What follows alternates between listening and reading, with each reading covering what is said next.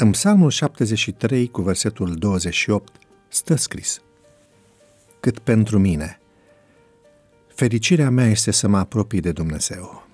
Pe Domnul Dumnezeul fac locul meu de adăpost ca să povestesc toate lucrările tale.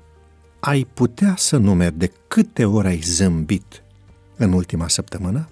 Cred că tocmai am pus înaintea ta o idee interesantă.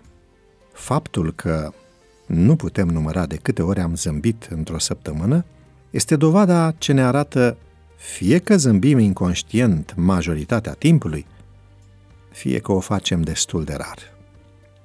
Zâmbetul trebuie privit ca o oglindă a experienței noastre psihoemoționale. Iar starea noastră psihoemoțională, bineînțeles, este în corelație cu cea fizică.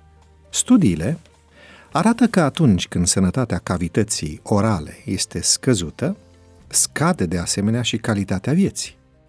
Pe lângă funcționalitatea precară a componentelor de la acest nivel, care pot determina un efect negativ și la nivelul altor regiuni ale organismului, stima de sine, interacțiunile sociale, percepția despre viață sunt desafectate.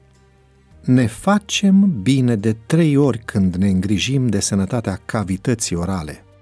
Odată, starea noastră fizică generală se îmbunătățește, a doua oară pentru că sănătatea minții depinde de sănătatea trupului și pentru că prin intermediul acesteia comunicăm cu Dumnezeu. Relația noastră cu Tatăl va avea de câștigat. Și a treia oară, dacă relația cu noi înșine și cea cu Dumnezeu funcționează frumos, nu ne rămâne decât să zâmbim. Un zâmbet intenționat și plin de însemnătate este molipsitor.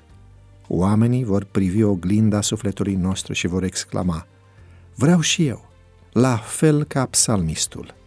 Și noi, în mod natural, vom spune și altora cum a intervenit Dumnezeu în viețile noastre, iar mai departe, putem fi împliniți știind că suntem parte activă a planului de mântuire, alături de Duhul Sfânt și de îngerii buni. Știu că de acum vei număra de câte ori zâmbești pentru că vei pune înaintea Domnului starea ta de sănătate și vei acționa spre binele și fericirea ta. Și vor fi multe ocazii de zâmbet. Slavă Domnului! Te port în rugăciuni.